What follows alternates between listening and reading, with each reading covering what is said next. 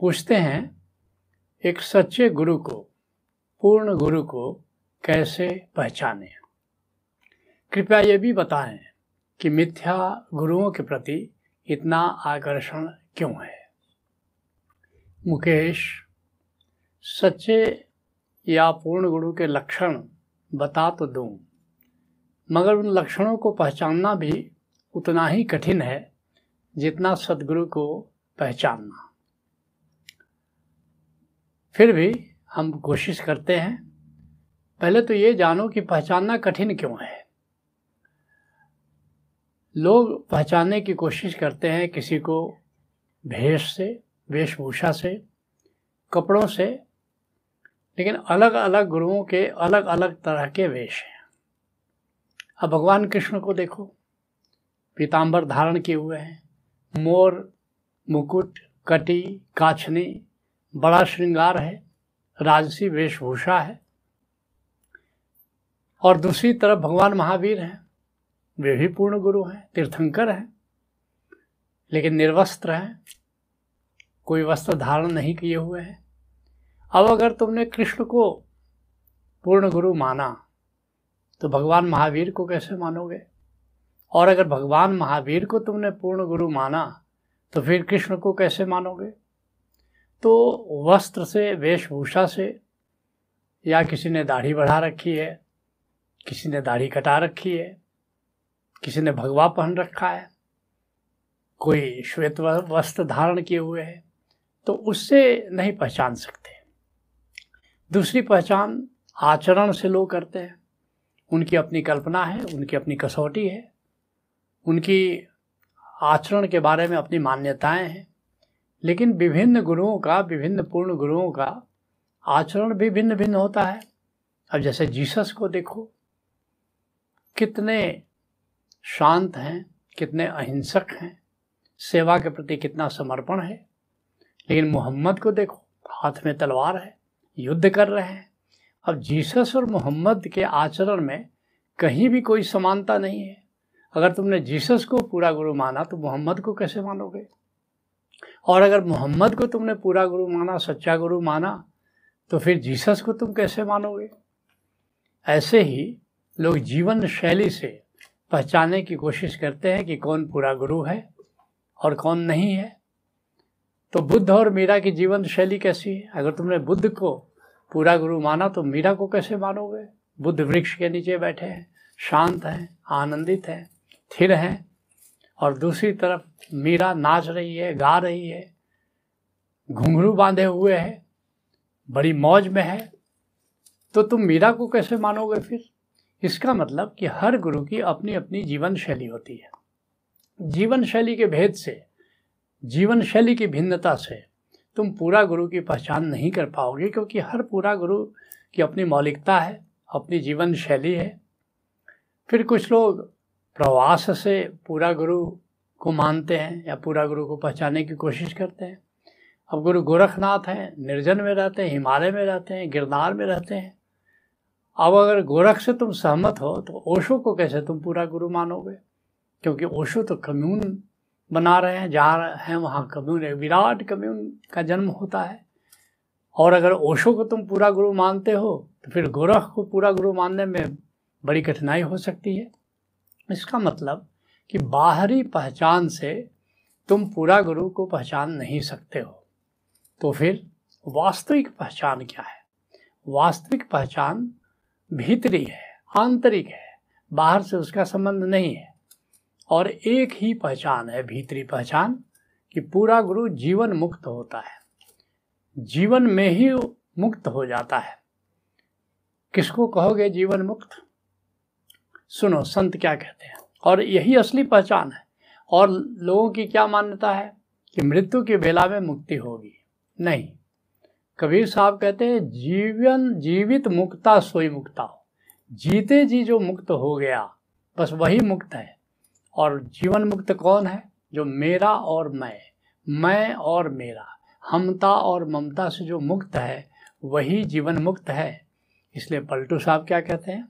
हमता ममता को दूर करे, यही तो मूल जंजाल है जी। यहाँ संसार में हम आते हैं और यही पाठ सीखने के लिए आते हैं कि ये हमता, ये जो अहंकार है, ये जो मैंपन है, लोग मुझे मूल्य दें। हर व्यक्ति ध्यान खींचना चाहता है, हर आदमी सोचता है कि लोग हमें मूल्य दें। यही अहंकार है, यही हमता है।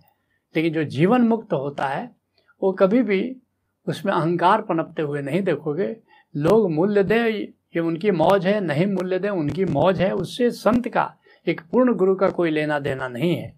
और दूसरी, ये ममता, ये मोह, ये माया, जहाँ जहाँ मन का विस्तार है, ये ममता है, और जहाँ जहाँ मय का विस्तार है, वो हमता है। एक जीवन मुक्त जो संत होता है, जो पूर्ण गुरु होता है, उसमें तुम हमता नहीं पाओगे, उसमें तुम ममता नहीं पाओगे। इसलिए गुरु तेग बहादुर जी एक बड़ी प्यारी बात कहते हैं। कहते हैं, मान मोह को परिहरे, गोविंद के गुण गावे। कह नानक, ऐसे कोई प्राणी जीवन मुक्त कहावे। जीवन मुक्त की बड़ी सुंदर परिभाषा गुरु तेग बहादुर जी ने दी है। क्या परिभाषा है?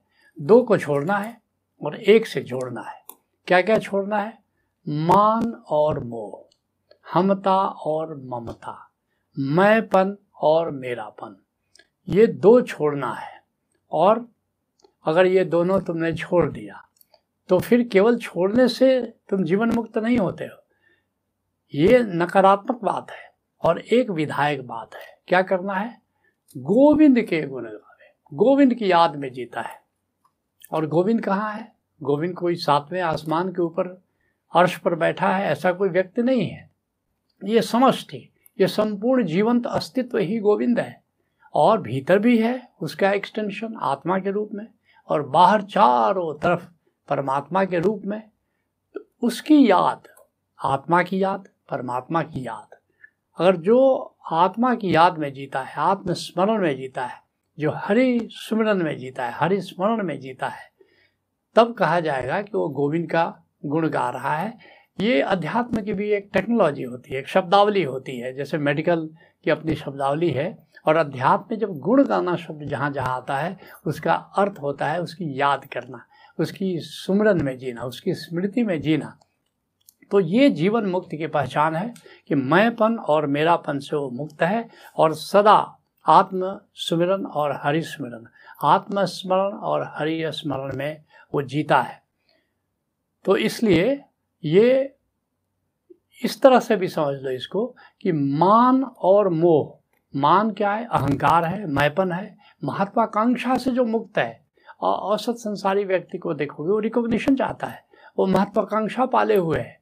लेकिन जीवन मुक्त जो व्यक्ति होता है, वो महत्वाकांक्षा नहीं पालता। कोई राजनीति की दौड़ में नहीं पड़ता। और मोह क्या है? एक असुरक्षा का भाव कि जो हमारे पास है, क्या हमारी सुरक्षा के लिए काफ़ी है या नहीं? संत को देखोगे, बेफिक्र रहता है। गुरु गोरखनाथ कहते थे कि आज खाए, कल को झक्के ताको गोरख संग न रखे। एक कहानी है, कहानी नहीं, बल्कि जीव उनके जीवन की घटना है कि बरसात का मौसम है। एक शिष्य कुछ भिक्षा मांग करके लाया है और उसके साथ जो भिक्षु ठहरा हुआ है, वो देखता है कि वो थोड़ा खाया है, थोड़ा उसको संजो करके रखे हुए है। उसने जाके अपने गुरु से कहा कि ये जो मेरे साथ जो ठहरा हुआ है भिक्षु जो तो कल के लिए काफ़ी सामान जमा करके रखा है।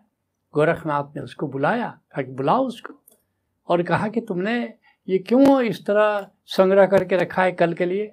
उसने कहा, गुरुदेव, बरसात का मौसम है, क्या पता बारिश हो, कल हम निकले ना निकले भिक्षा मांगने के लिए तो भूखे रह जाना पड़ेगा। गोरखनाथ ने कहा कि नहीं, तुम भिक्षु होने के लायक नहीं हो। तुम नाथ भिक्षु होने के, नाथ संत होने के लायक ही नहीं हो। आज खाए, कल को छखे ताको गोरख संग न रखे। तो किसी प्रकार की असुरक्षा का भाव एक संत को नहीं होता है। जो आज जिसने आज दिया है, वो कल भी देगा। इस तरह वो मोह से सर्वथा मुक्त होता है। और ये जो सुमिरन, जैसा मैंने बताया कि आत्मस्मरण आत्मस्मरण क्या है? इसी को ओशो साक्षी कह रहे हैं। आत्मा का निरंतर स्मरण। आत्म भाव में जो जीता है तो इसको आत्मस्मरण कहते हैं, और दूसरा हरि सुमिरन यही भक्ति है। परमात्मा को जानना, उसके प्रेम में पढ़ना, उसकी याद में जीना, सूफी बाबा शाह के अंदर कहते थे, याद है तो आबाद है। किसकी याद है? गुरु की याद है, आत्मा की याद है, परमात्मा की याद है। इसी को कह सकते हो सुमिरन। तो इस तरह एक जीवन मुक्त व्यक्ति की क्या पहचान है? वो मैं से मुक्त होता है वो मेरा से मुक्त होता है और हमेशा साक्षी में और सुमिरन में जीता है। यही पूरा गुरु की पहचान है। इसलिए पहचान बड़ी सूक्ष्म है। पहचानना इतना आसान नहीं है।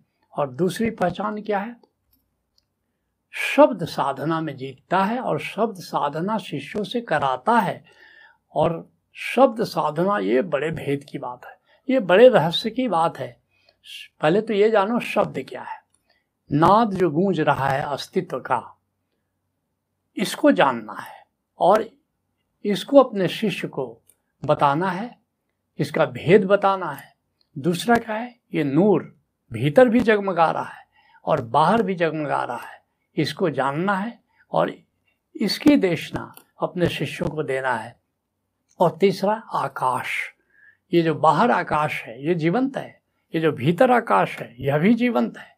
तो शब्द में तीनों का संगम है, नाद का, नूर का और आकाश का। बहुत सारे लोग नाद को तो जानते हैं और समझ लेते हैं कि यही शब्द है। नहीं, वो शब्द का एक आयाम है। बहुत लोग नूर को जान लेते हैं और सोचते ये शब्द है। नहीं, वो भी एक आयाम है। बहुत लोग अंतर आकाश को जान लेते हैं और सोच लेते हैं, यही शब्द है। बहुत लोग बाहर के आकाश की जीवंतता को जान लेते हैं और सोचते हैं ये शब्द है? नहीं। शब्द में तीनों आयाम का संगम है। तो एक जो पूरा गुरु होता है, वो शब्द को पूरी तरह जानता है कि नाद जो संपूर्ण अस्तित्व में गूंज रहा है, उसको जानता है। नूर जो भीतर और बाहर जगमगा रहा है, उसको जानता है और ये आकाश की जीवंतता को जानता है। बिना तीनों को पूरी तरह जाने बिना कोई पूरा गुरु नहीं हो सकता, कोई सच्चा गुरु नहीं हो सकता। इसलिए कबीर साहब कहते थे कि तुम सत्संग में जाते हो, सच्चे गुरु के सत्संग में जाओ। कहते हैं, संत सत्संगति जल जाओ, न चर्चा राम की दूल्हा बिन बारात कहो किस काम की। अब तुम कहो कि एक भीड़ है, अपने को बाराती कह रही है, लेकिन वो बाराती नहीं, वो तो भीड़ है। हाँ जब दूल्हा उसके साथ है, तभी कहोगे कि हाँ ये बारात है। तो जिस तरह दूल्हा के बिना बारात नहीं किसी भीड़ को कहा जा सकता, ठीक उसी तरह किसी भी सत्संग में, जहाँ ओंकार की बात नहीं है, जहाँ शब्द की बात नहीं है, और नाद की बात नहीं है, नूर की बात नहीं है, आकाश की जीवंतता की बात नहीं है, उस सत्संग को सत्संग तो नहीं कह सकते। तो एक पूरा गुरु के साथ देखोगे, जैसे संत मत है, गीता मत है गुरुमत है, इन सब में तुम देखोगे कि शब्द की महत्ता है। इसलिए स्वामी जी महाराज जो राधा स्वामी मत के प्रवर्तक हैं, कहते हैं, शब्द बिना सब थोथा ध्यान। अगर शब्द का ज्ञान नहीं है तो वो ध्यान नहीं है। शब्द बिना सब थोथा ध्यान और शब्द बिना सब थोथा ज्ञान, और शब्द छोड़ मत अरे अजान राधा स्वामी कहे बखान। जहाँ शब्द की साधना नहीं है, जहाँ शब्द का भेद नहीं बताया जा रहा है, न तो वहाँ ध्यान है, न तो वहाँ ज्ञान है, और न तो वहाँ भक्ति है। कबीर साहब स्वयं कह रहे हैं कि सोई गुरु नित बंद ये। किस गुरु की वंदना करनी है? किस गुरु से जुड़ना है? कहते सोई गुरु नित बंदिए जिन शब्द बतावे दाओ। जो शब्द का भेद जो बताता है, बस सच कहो तो वही सच्चा गुरु है और वही पूर्ण गुरु है। स्वयं भगवान बुद्ध जब विदा होने लगे तो अपने शिष्यों को उन्होंने बुलाया। और कहा, ये बताओ, मैंने इतनी देशना दी इतने उपदेश दिए कौन सा उपदेश तुमको सबसे अच्छा लगा? आनंद ने कहा, जो आपने धम्मपद में कहा, गुरुदेव। सारिपुत्र ने कहा, जो आपने प्रज्ञा पारमिता ने, में कहा। सुभूति ने कहा, जो आपने प्रज्ञा पारमिता वज्र छेदिका में कहा। लेकिन अंत में मंजूश्री ने कहा कि, गुरुदेव, आप हमारे गुरु हैं। आपकी हर शिक्षा हमारे लिए उत्तम है, श्रेष्ठ है। फिर भी आपने सुरंगम सूत्र में जो ओंकार की बात कही, जो शब्द की बात कही हमें ऐसा लगता है कि आपकी थोड़ी भी कृपा हो जाए तो फिर कोई भी शिष्य परम ज्ञान को उपलब्ध हो सकता है। तो निश्चित ये शब्द साधना जहाँ हो रही है, समझना कि वहाँ कोई पूरा गुरु बैठा हुआ है। और अंत में तुम पूछते हो कि मिथ्या गुरुओं के आकर्षण का कारण क्या है? ये मिथ्या गुरु निश्चित रूप से ज़्यादा आकर्षित करते हैं। क्या कारण है? पहला कारण होता है कि लोगों की विवेकहीनता लोगों के पास विवेक नहीं है। कबीर साहब कहते हैं, भंवर जाल बगुजाल है, बूढ़े बहुत अचेत। अ कह कबीर तीन बाचे आ जिनके हृदय विवेक। लोगों के पास ये विवेक नहीं है पहचानने की, कौन सच्चा गुरु है, कौन झूठा गुरु है। क्योंकि अधिकतर लोग कहाँ जाते हैं? जहाँ आडंबर है, जहाँ दिखावा है, जहाँ विद्वत्ता है, जहाँ वक्तृता की कला है, जहाँ कट्टरता है, जहाँ सैद्धांतिकता है।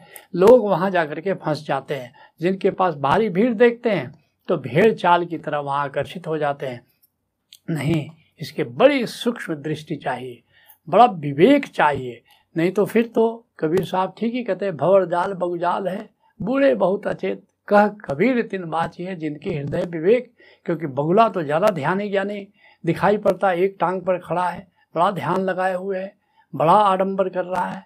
नहीं, इसके लिए तुम्हारे पास एक विवेक चाहिए, तुम्हारा विवेक ही अंतिम रूप से कसौटी है कि सच्चा गुरु कौन है, सच्चा गुरु कौन नहीं है। आज के सत्संग को हम विराम देते हैं। हरिओम तत्सत।